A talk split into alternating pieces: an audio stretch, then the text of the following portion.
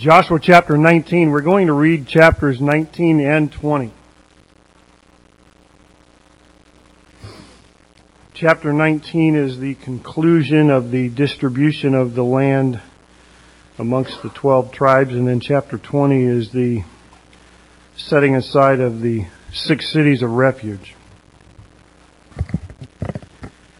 Joshua chapter 19, verse 1.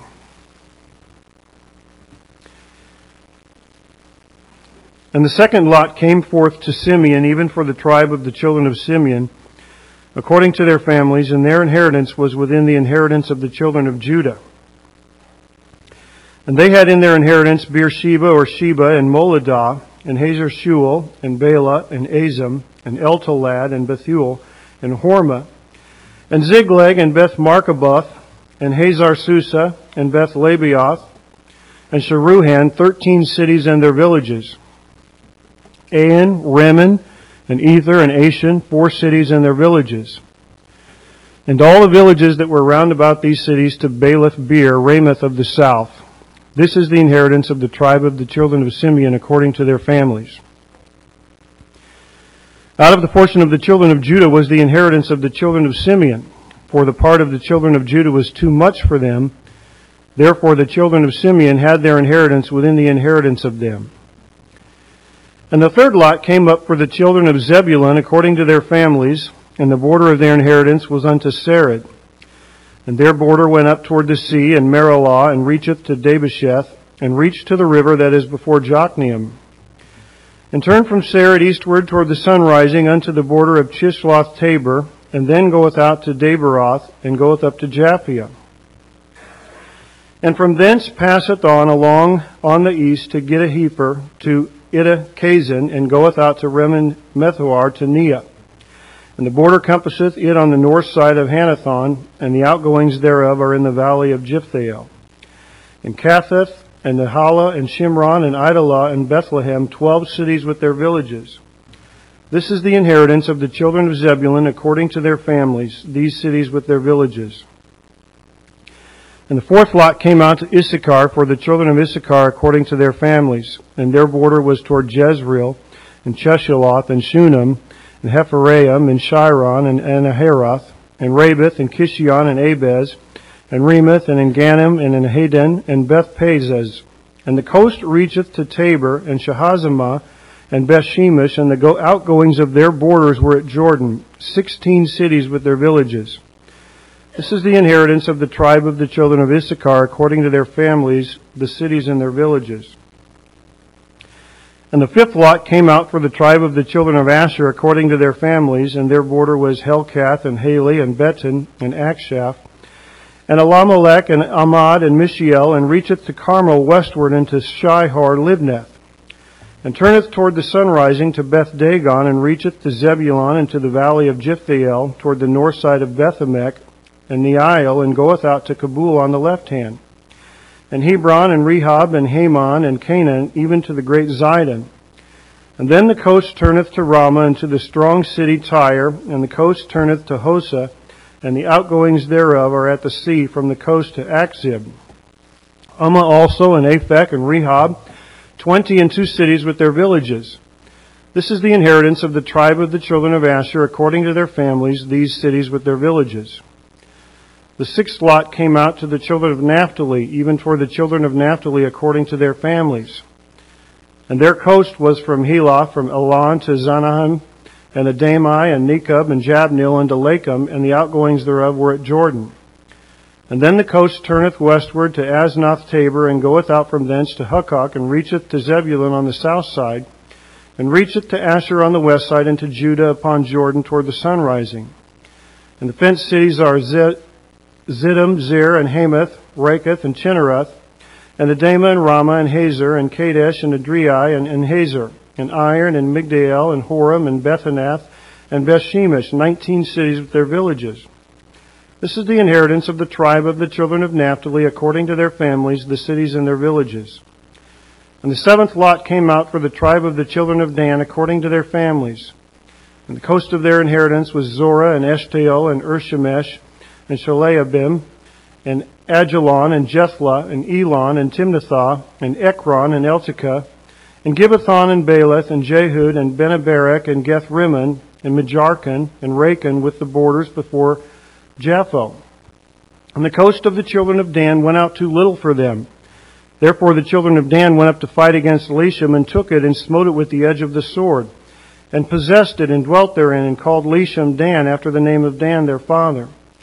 This is the inheritance of the tribe of the children of Dan according to their families, these cities with their villages. When they had made an end of dividing the land for inheritance by their coasts, the children of Israel gave an inheritance to Joshua the son of Nun among them. According to the word of the Lord, they gave him the city which he asked, even Timnath Serah and Mount Ephraim, and he built the city and dwelt therein.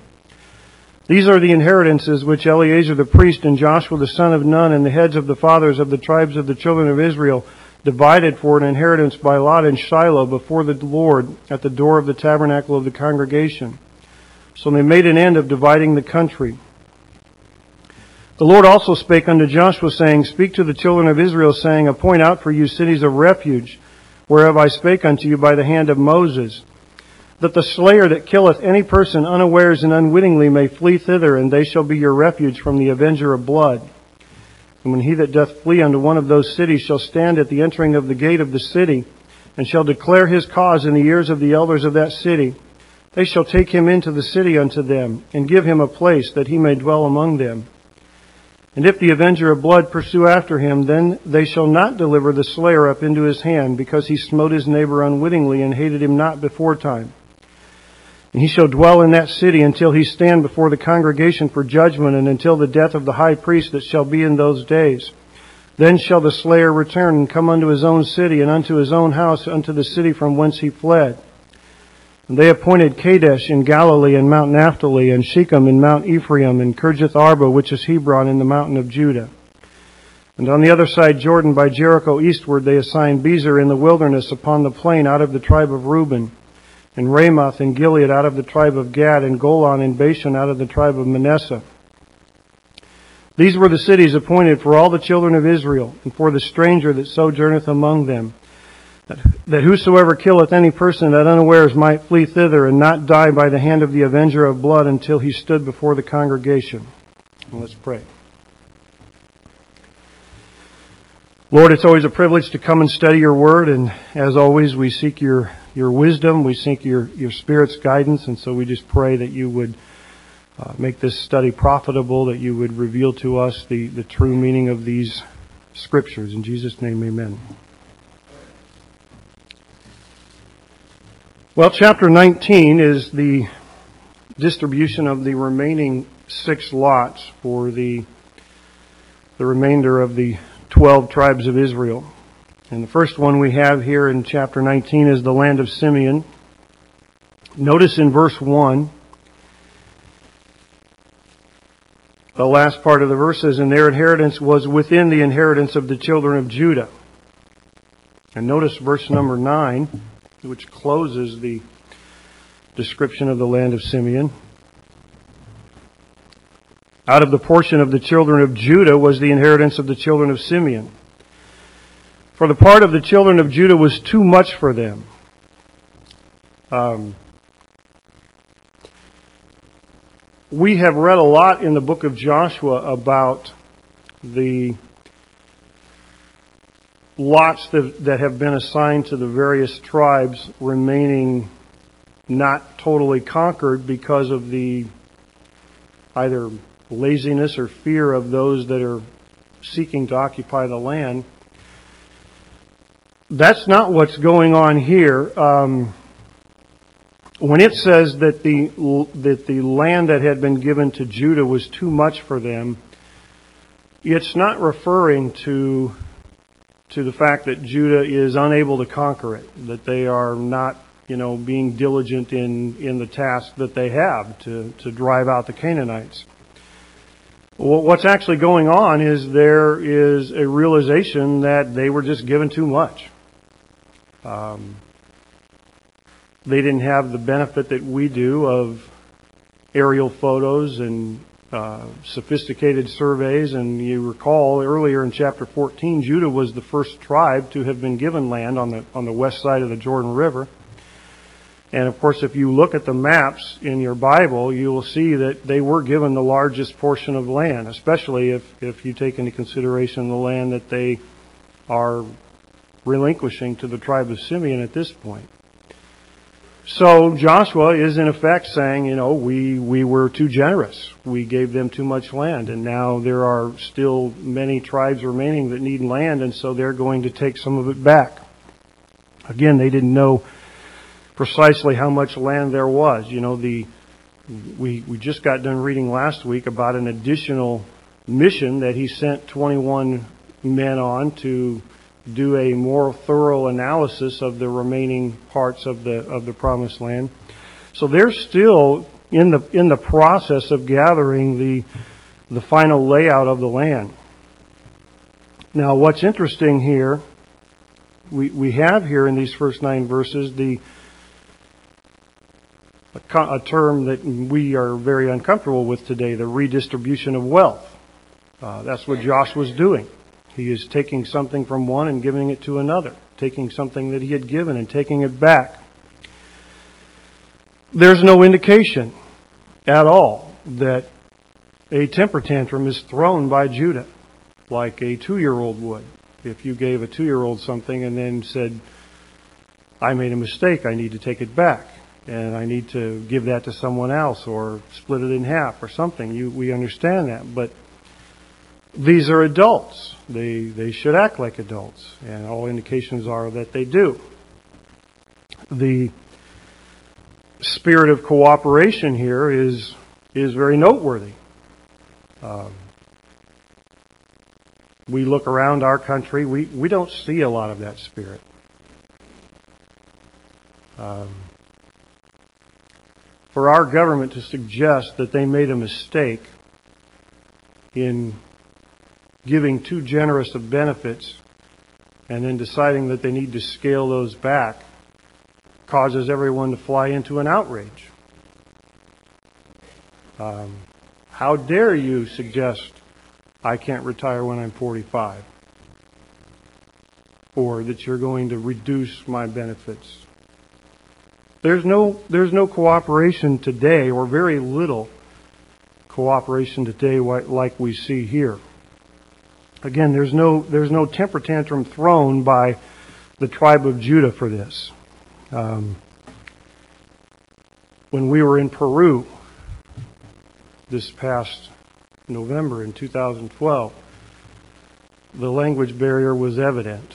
Uh, pastor is laughing. We, we took a tile saw to Peru and we attempted to give it to, our intention was to give it to all those that work on the various building projects in Peru. And I don't remember who did it.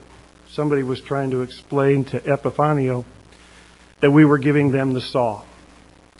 And somehow we found out the, the next day from Tim that Epifanio was absolutely convinced that we gave it to him personally to him, that it wasn't given to the seminary to be used by anyone who had a ceramic tile project to work on. And we said to Tim, can't you just tell Epifanio, you know, that he misunderstood? And Tim said, you don't understand. In Peru, it just kind of really doesn't work that way. You can't really take something back once you've given it. And so, you know, I don't really know what became of that, but that was just kind of the way it was left frequently. I mean, I, am sure this has happened to numerous of you. Um, you go to the store and you buy something, and you're either given too much in change or you're undercharged. And when you bring that to the attention of the cashier, they just look at you like you're from another planet, you know, because the, the you know the the error was in your favor. I mean, that happens to me quite a bit. I was at Menards not that long ago, and I bought three of something that were supposed to be, they were $50 each. So I knew that my bill should have been over $150. And as I was leaving the store, you know, it occurred to me I only paid a little over a $100. So I went back and I explained to them that I, I realized I looked at my receipt and there whatever whatever it was that I had three of, they'd only charged me for two. And the guy just looked at me like I was from some other planet. You know, like, well, what in the world? You know, why are you so honest? Um, you know, and that, but you know, those things happen. We have to be willing to give back and relinquish on occasion that which we were given. And I, I recall the the stories that my grandparents would tell when they were growing up during World War II, having to live without and having to ration things. And they never ever tell those stories in such a way as to portray that they were miserable or bitter or upset or angry about that in any way. They looked at it as an honor. That was their way of contributing to the to the war. And it, it is a, you know, that's 70 years ago now. And in my estimation, that just doesn't reflect at all our country anymore. You just don't see that. You know, again, there's a a big lack of, of this type of spirit of cooperation in our in our country today. But this is what happens. They redistribute some of Judah's land to Simeon. And, you know, they they are, of course, close brothers.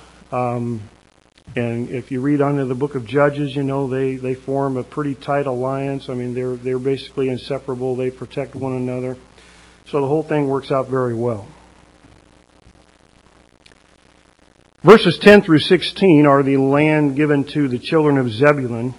And I'm not going to spend a lot of time talking about each one of these tribes in the first 48 verses.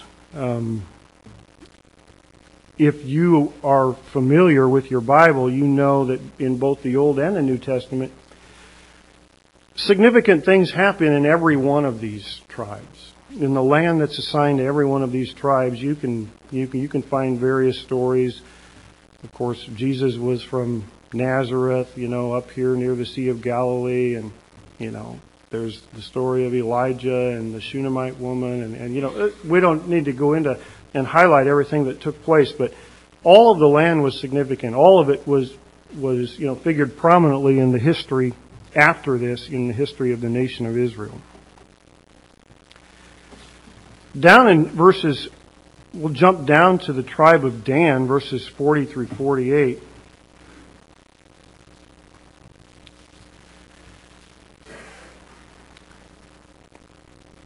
Verse number 47 says, And the coast of the children of Dan went out too little for them.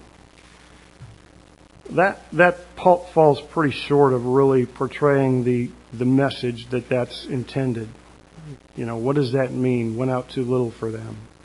It doesn't mean that the land um, it was too small. Um, really, what it means is that you know it slipped away from them. Uh, they let it get away. They were not diligent, just like some of the other tribes that we read about in, in the previous chapters of driving out the Canaanites. They let fear get in the way. And that's the reason that they migrate north and capture some land that is referred to there in verse 47 as Leshem and take it. Um, it's not that the land that they had, had been given wasn't sufficient. Judges 18:10 says of Leshem, Leshem, a large land, a place where there is no want of anything that is in the earth. Um, there are other scriptures in the Old Testament that essentially describe the entire promised land that way. The entire land was rich. It was fertile. It was it was a beautiful land. And you know, I, I wasn't really sure how to, where to go with this. A lot of commentators make a lot out of the order in which this land was distributed. And it does seem uh, beyond coincidence that the order seems to favor those that were the preferred children of the 12 tribes of Israel, and you know, doesn't seem a coincidence that the last three are here assigned to the the children of the the handmaids. Uh, if you want to, you know, refer to the the two handmaids of Leah and Rachel as the third and fourth wives of Jacob.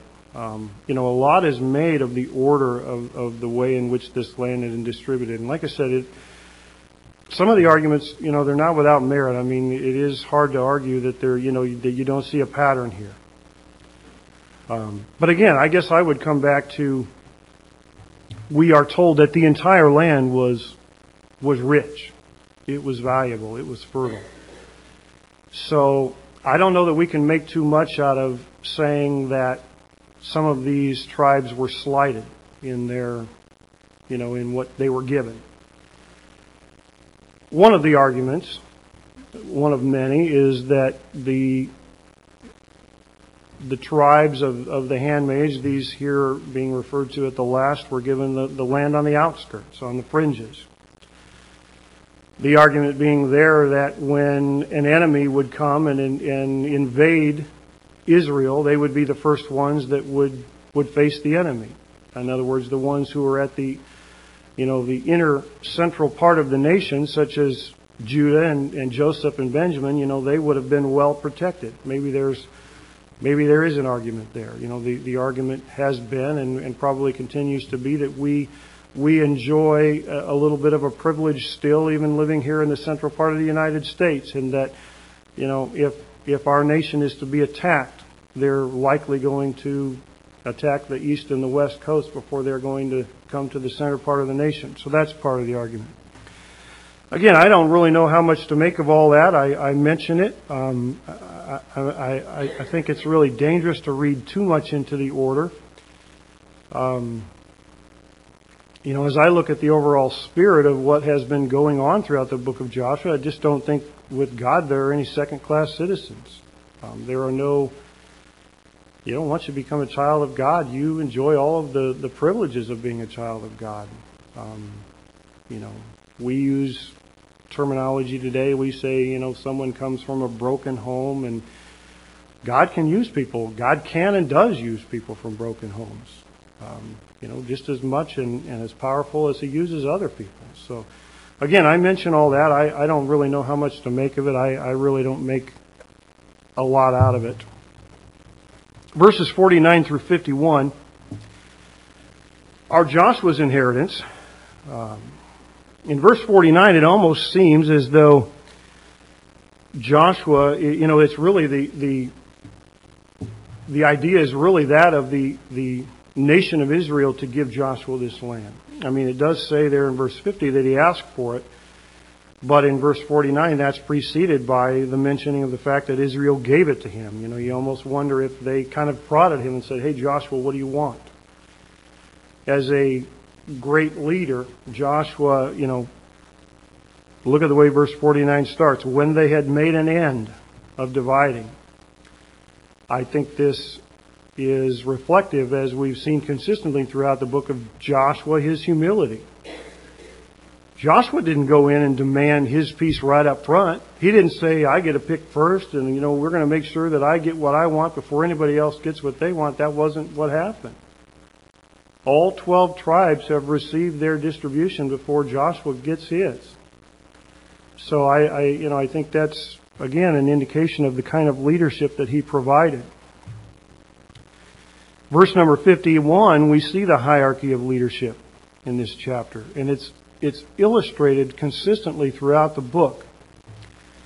We see down in the, in the middle of the verse, they did this in Shiloh before the Lord.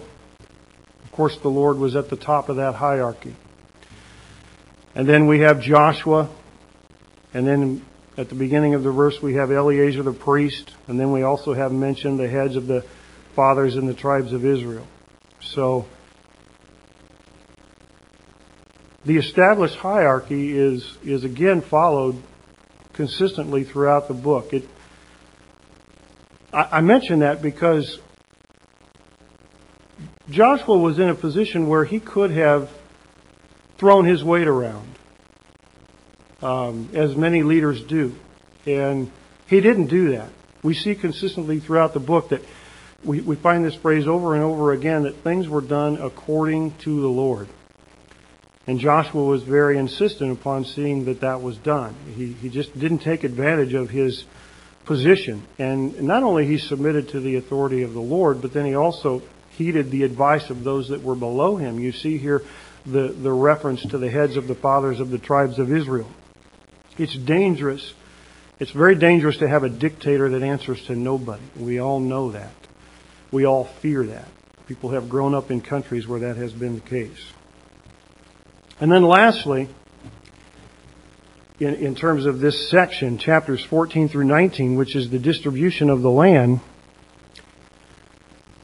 it's, it's worth noting that it, it begins and ends with land being given in chapter 14 to Caleb and land being given in chapter 19 here at the end to Joshua.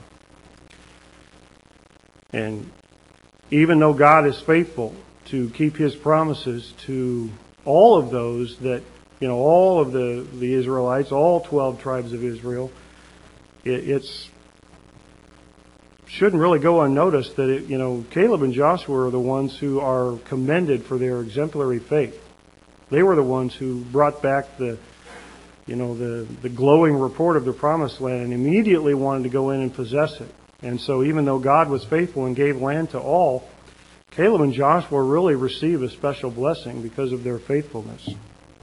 And I think that kind of forms the bookends of that section, chapters 14 through 19. And and again, I don't think that's by accident. God reserves special blessings for those that are faithful. Chapter 20, we move on into the, the assignment of the six cities of refuge. And this is really kind of a, a repeat of something that has already taken place several times throughout the Bible, even leading up to this point. Again, most of the events of the book of Joshua are restating things that Moses had already clearly explained to the Israelites that they were supposed to do once they got there. So turn back to Deuteronomy chapter 19. We read chapter 20 in, in Joshua, but Deuteronomy chapter 19 actually goes into a little bit more detail about the seas of refuge. It, it just elaborates on it a little bit further. Deuteronomy chapter 19. Of course, the command is to have three cities on the west side of the Jordan River set aside for cities of refuge. Moses has already set aside three cities of refuge on the east side of the Jordan River. You remember, before this seven year campaign ever started, the two and a half tribes were given land on the east side of the Jordan River. Moses was reluctant to grant that request in Numbers chapter 32, but in Numbers chapter 35, Moses then assigns three cities of refuge on that land, knowing that, uh, you know, that's God's plan, that however much land they have, there is to be an adequate number of cities of refuge assigned. Deuteronomy 19:1 When the Lord thy God hath cut off na- the nations whose land the Lord thy God giveth thee and thou succeedest them and dwellest in their cities and in their houses Thou shalt separate three cities for thee in the midst of thy land, which the Lord thy God giveth thee to possess it. Again, these, these three cities are, are uh, the second set of three cities to be assigned. You know, the, the, the cities east of the Jordan have already been assigned. This is, these are the instructions for the, the promised land proper, if we can use that word. Verse number three, Thou shalt prepare thee a way and divide the coast of thy land, which the Lord thy God giveth thee to inherit into three parts, and that every slayer may flee thither. The, the idea there is that there to make roads, these cities are to be very easily accessible. People are supposed to be able to flee to these cities very quickly. The, the whole idea is to escape an angry mob, you know, to escape being lynched before there's an adequate time for a trial. Look at verse number 6. Lest the avenger of blood pursue the slayer whilst his heart is hot. You know, in other words, in the heat of the moment and overtake him.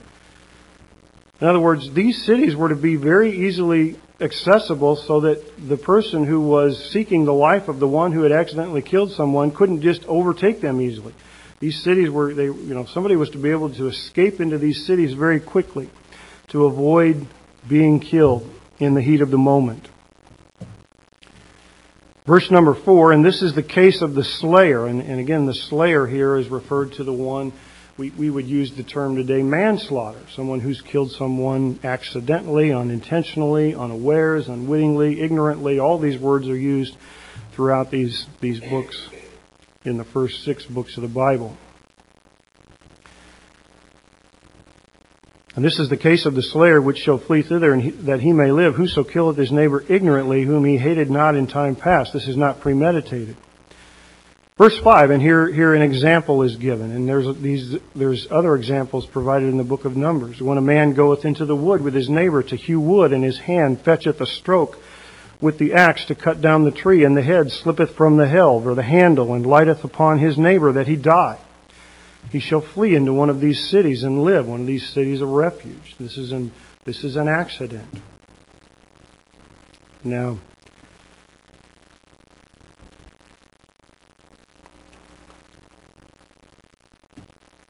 Notice that the Bible says that the the one who has committed the the uh, the act of manslaughter, look in verse number six there towards the end, he's not worthy of death. He has taken a life, but the life that he had taken was unintentional. And so, as long as that is, uh, if, as long as the conclusion of the matter is that it was unintentional, there is a price to pay, but the price is not death. In verse number 7, we see again, thou shalt separate three cities. And then in verses number 8 and 9, we see that um, we, we see the reference to enlarging their coast. Um, really, the idea there in verses 8 and 9 is, is God is saying, however far the borders of the land stretch, you're to make sure that there is an adequate number of cities of refuge available. So in other words, even if their borders later on would have extended even further than they than they did at this time, God is is letting them know, however large their land becomes, they need to make sure that cities of refuge are set aside adequately so that people can get to them very quickly to escape being killed by someone, you know, in the heat of the moment, someone who's angry about something that has happened.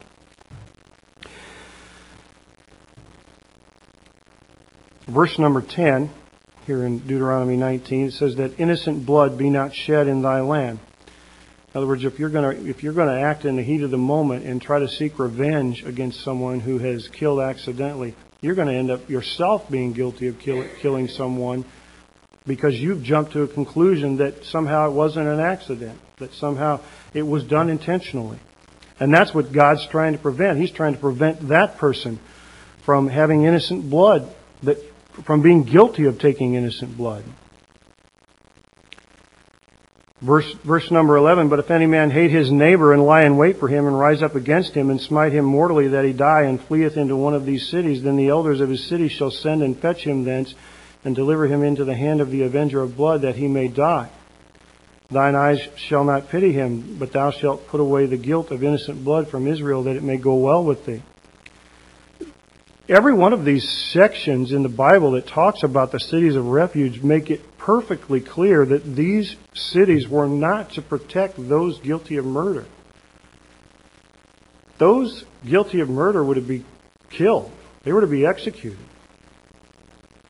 This is for those who have killed unintentionally. Uh, Matthew Henry makes the observation that shortly before his time. You remember he lived in the latter part of the 17th century.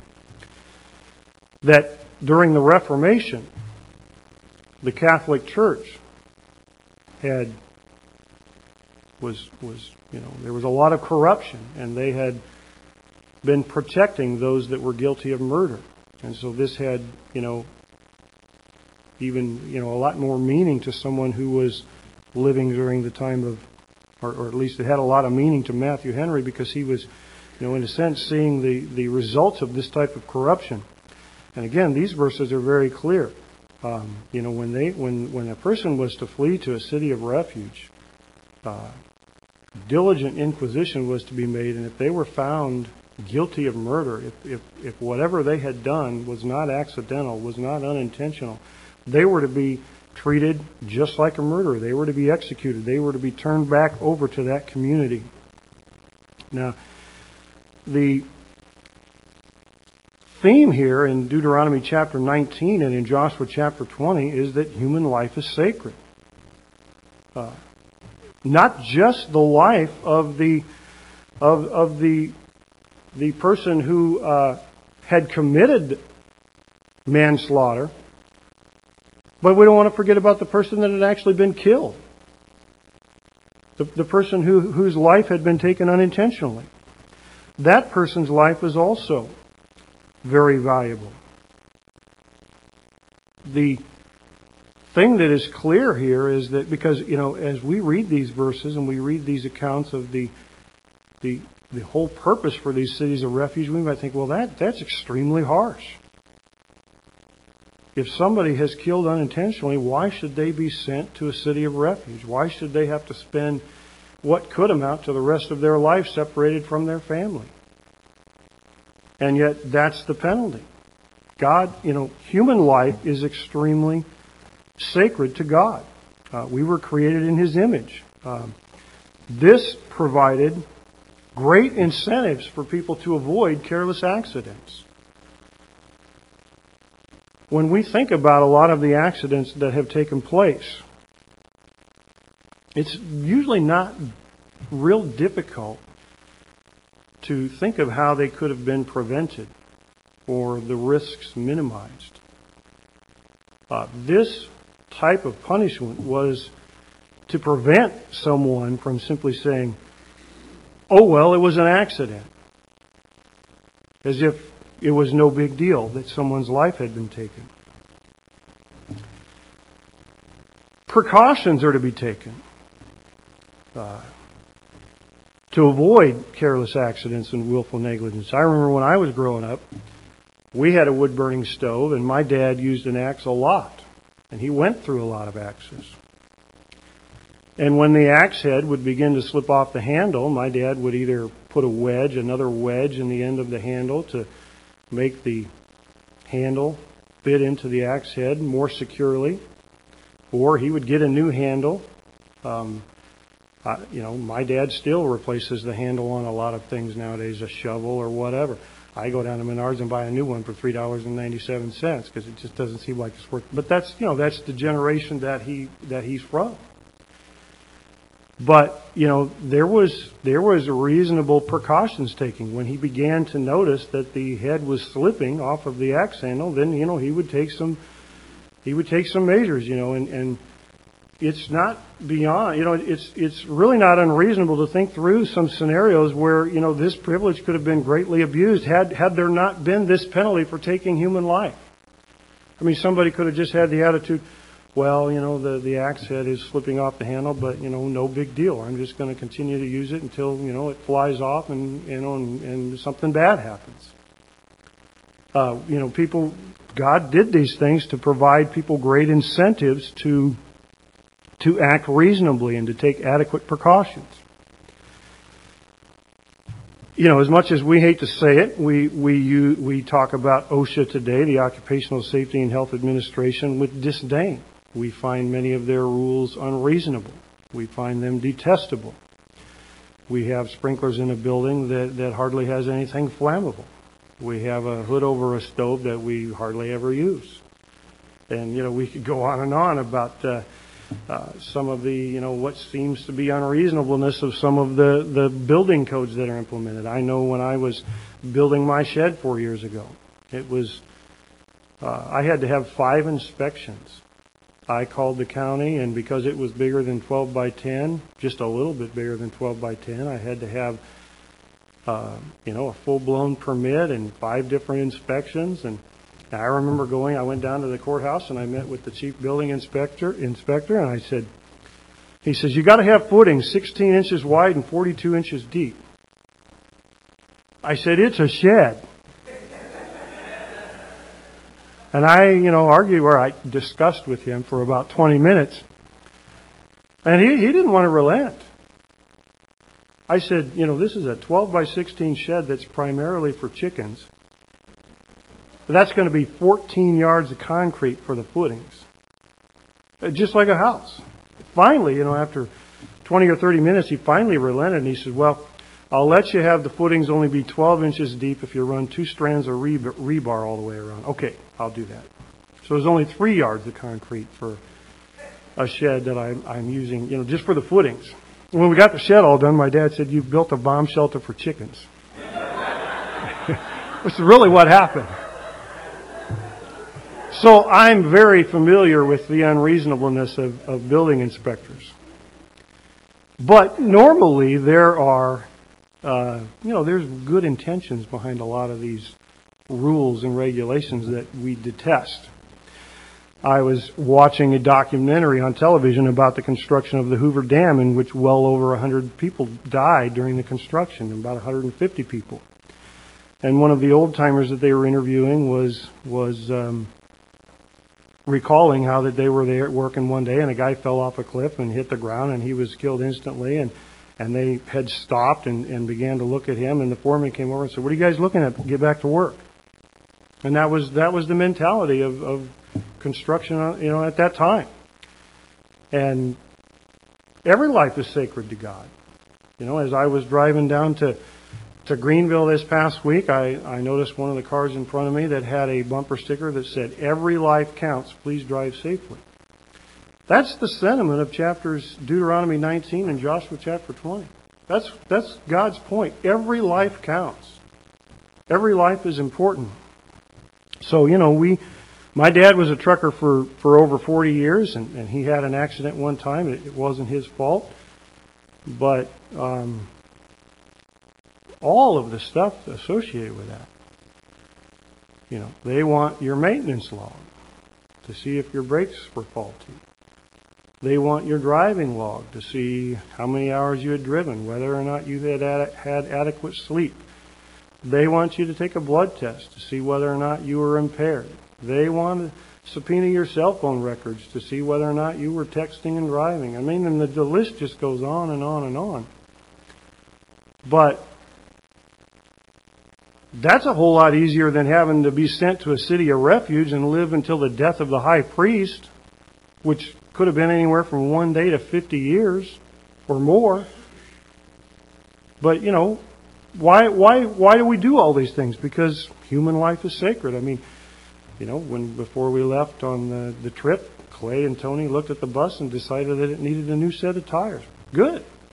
Glad to have them. The, the bus the bus ran great. You know, we've got to take adequate adequate precautions and do what is necessary to minimize the risk of losing a human life. You know, we you know there was just not too long ago a, a lot of complaints uh, over in Iowa about the the mandate for you know having to take hunter safety courses. But you know, look what happened with Dick Cheney. I mean, I, I mean, I'm just I'm being I'm being honest. Turn back to, to turn turn back to Numbers chapter 35. I'll just look at a verse here real quick. Numbers chapter 35.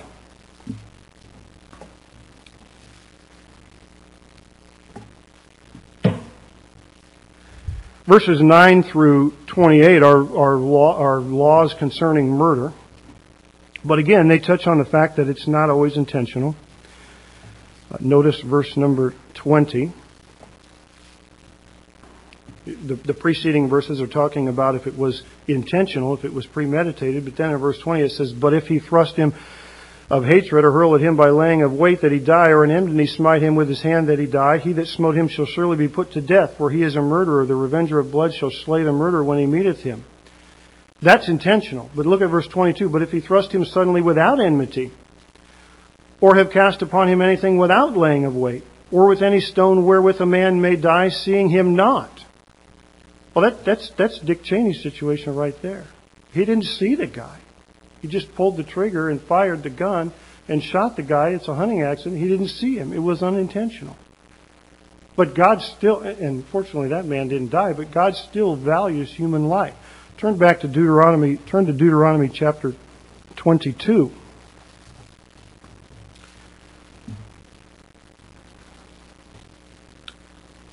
We, we have a tendency to get upset with some of the building codes. I know I do, but look at God instituted the first building code.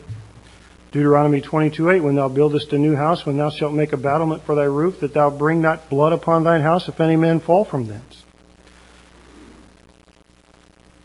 God says you're responsible if somebody falls and you didn't put a railing around the, the porch that you build, the high, the high porch. A lot of times it was common in those days to have a rooftop porch.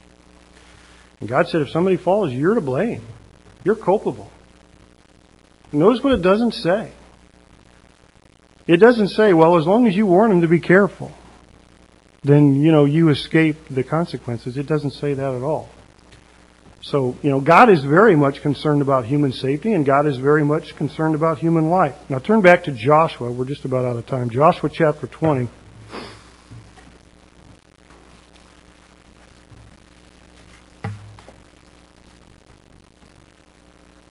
Now again, in, we, we've kind of looked at some of this in Deuteronomy chapter 19, but in, in verses 5 through 6, God is making it clear to the leaders, the, the, the elders in the cities of refuge, that they must protect those people that have fled to them for refuge. They must not let them be lynched by an angry mob. They are entitled to a fair and public trial. Notice there in verse 6, he says, And he shall stand and he shall dwell in that city until he stand before the congregation for judgment. And notice verse number 9, how it ends, until he stood before the congregation. Somebody was entitled to a fair trial. They, they, they, they, they couldn't just lynch somebody. They couldn't just treat somebody. They can say, well, you know, he's an immigrant, so immigrant, so we, you know, all of the, the prejudice and bias are thrown out the window. Look what God says there. Verse number 9 These were the cities appointed for all the children of Israel, and for the stranger that sojourned among them. That whosoever, not just Israelites, that whosoever killeth any person that unawares might flee thither and not die by the hand of the avenger of blood. So God says everybody gets the same protection. Everybody's entitled to a public trial, everybody's entitled to a trial. They can't just you know, turn somebody over to an angry mob for lynching.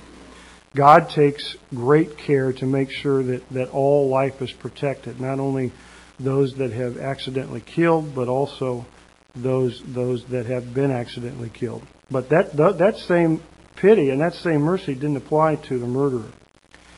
Now, in terms here of the death of the high priest, some have questioned, you know, well, what's the significance there? And most agree there is that that's a that's a foreshadowing of the death of Christ. That Christ's death on the cross, His shedded blood for us, is paying the penalty for our sin. And so it's not only until it's it's not until the death of the high high priest that the blood of the one that had been accidentally slain has been atoned for. And so it's at that time that, that someone could then return to their family. And again, you know, it would be you know, be very unfortunate. I mean, if, if you happen to accidentally kill somebody, you know, the day after a new high priest was instituted, I mean, that could be a long time. You, you would kind of hope it's towards the end of their life.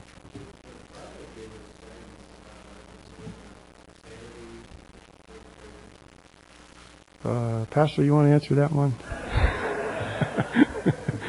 uh, you know, I, I, I actually I've asked I've asked myself that question a lot of times, and um, I mean, you know, this nonsense going on in our legal system with Nikko Jenkins is the biggest joke in the whole world. Everybody knows it. I, what difference does it make whether Nikko Jenkins was in his right mind or not? I mean, tell me if I'm out of line, Pastor, but he took four lives. This, this is this is a circus. It's a, it's ridiculous. It's a joke. He should be executed. He should have already been executed.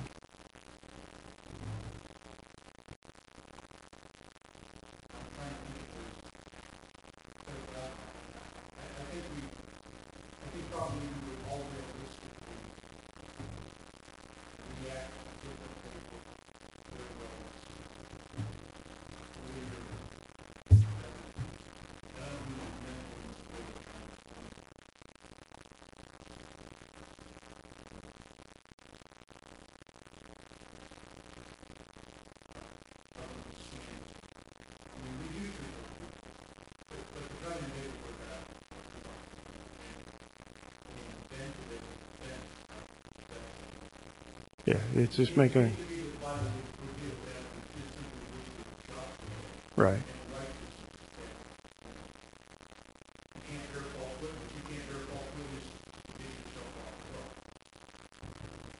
Right. Yeah, he's just making. Right. Yeah, he's just making a mockery out of the whole legal system, which isn't hard to do. Anyway, we're, we're going to stop there. It's 10 till, so you're dismissed.